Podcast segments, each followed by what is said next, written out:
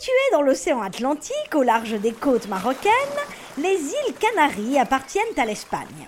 Sur la plus grande, la bien nommée Gran Canaria, les vents d'Afrique ont au fil des siècles transporté assez de sable pour créer un désert de 4 km.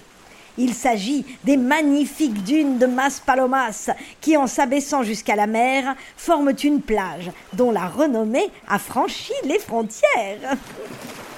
Mais attention au ravage de l'amour sur les dunes. Lui, c'est Antonio Fischetti, un journaliste scientifiquement porté sur le sexe. Son truc, c'est d'enquêter sur les sexualités du monde entier.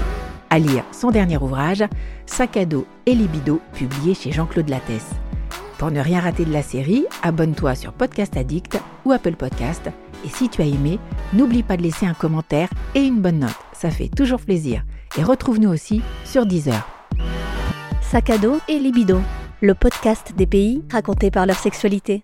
J'ai entendu parler des dunes de Maspalomas en tombant sur une étude de chercheurs. Ils ont montré que les dunes de Maspalomas sont menacées, tenez-vous bien, par l'activité sexuelle. En effet, ce lieu paradisiaque éveille la libido des touristes. Et surtout des homosexuels venus de toute l'Europe s'éclater dans cette backroom au soleil. L'équipe de Lévi Garcia Romero, biologiste à l'université de Las Palmas en Espagne, a publié à ce sujet en 2021 une étude très sérieuse dans une revue scientifique. Épisode 1 Les ravages de l'amour dans les dunes des Canaries. Que les touristes fricotent dans les dunes, pourquoi pas? Le problème est qu'ils le font sans respect de l'environnement. Si bien que des plantes rares sont piétinées et des lézards meurent étouffés par des préservatifs. Alors, le sexe à la plage est-il un danger pour l'environnement? Pour se faire une idée, je vais voir Jean-Luc, qui connaît bien cette région où il a déjà voyagé. Alors Jean-Luc, euh, pour commencer, est-ce que tu peux nous planter le décor? À quoi ressemblent cette île de Grande Canarie et tout particulièrement les dunes de Maspalomas alors oui, les Grandes Canaries, c'est d'abord c'est une, île volcanique, donc il y a beaucoup de roches dures et noires.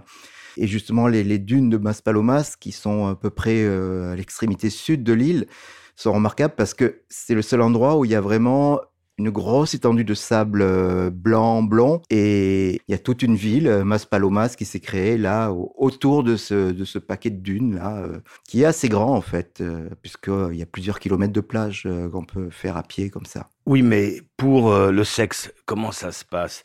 Euh, les scientifiques euh, ont étudié pas moins de 298 lieux de sexe, disent-ils, hein, c'est comme ça qu'ils les appellent, sur une surface de 5800 mètres carrés. Alors cela représente euh, l'équivalent de 300 spots sexuels sur un terrain de foot. Ça fait quand même beaucoup de fesses au mètre carré.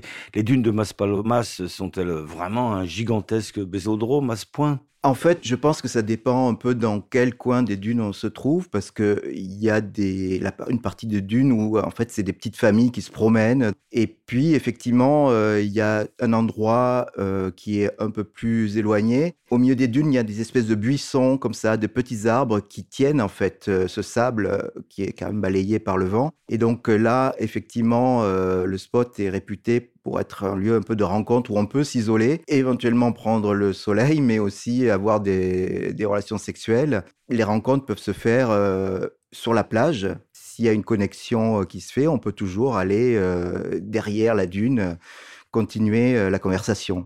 C'est pas une plage euh, naturiste, les gens sont donc en, maillot de bain. Et euh, deuxième question, est-ce que c'est particulièrement un lieu de rencontre homosexuelle où il y a des couples donc hétéros, échangistes aussi? Alors, d'abord, ça dépend parce que la, plage est divisée en sections et il y a des sections naturistes qui euh, sont là euh, aussi parce qu'il y a une grosse clientèle euh, scandinave, allemande, qui aime bien le naturisme à la plage. Et puis, il y a des sections pour maillot de bain. Je pense que la principale activité, elle vient d'une section qui est célèbre parce que c'est une plage gay, en fait. Même si c'est pas écrit comme ça, on voit essentiellement des hommes qui sont la plupart du temps nus qui sont au bord de la mer, qui se baignent ou pas d'ailleurs. Et donc, effectivement, ça attire beaucoup d'homosexuels de toute l'Europe. Sachant que moi, j'ai vu des, gens qui se baladaient aussi dans les, dans les dunes euh, juste pour le plaisir de se balader. Quoi. moi, j'ai lu dans euh, l'étude des biologistes hein, de Las Palmas qui ont étudié l'impact sur l'environnement que les adeptes du sexe à la plage, alors, laissent toutes sortes de déchets, des mégots, des préservatifs, du papier toilette. Alors, c'est ça qui pose problème particulièrement. Est-ce que toi, tu as pu remarquer ce saccage de l'environnement?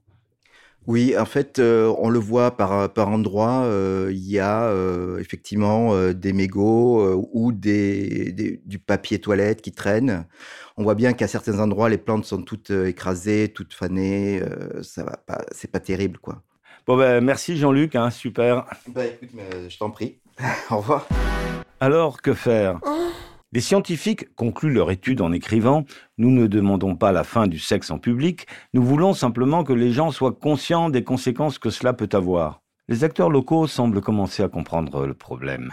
Des brigades de surveillance ont été mises en place et des gérants d'hôtels ont lancé des campagnes pour initier leur clientèle au sexe écologique.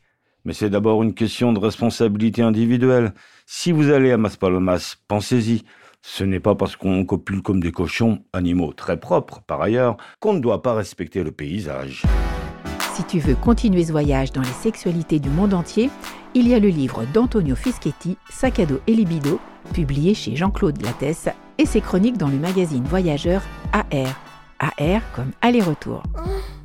Pour ne rien rater de la série, abonne-toi sur Apple Podcast ou Castbox. Et si tu as aimé, merci de laisser un commentaire et une bonne note et retrouve-nous aussi sur Spotify. Dans le prochain épisode, on parlera de la fête des 15 ans pour les filles en Colombie.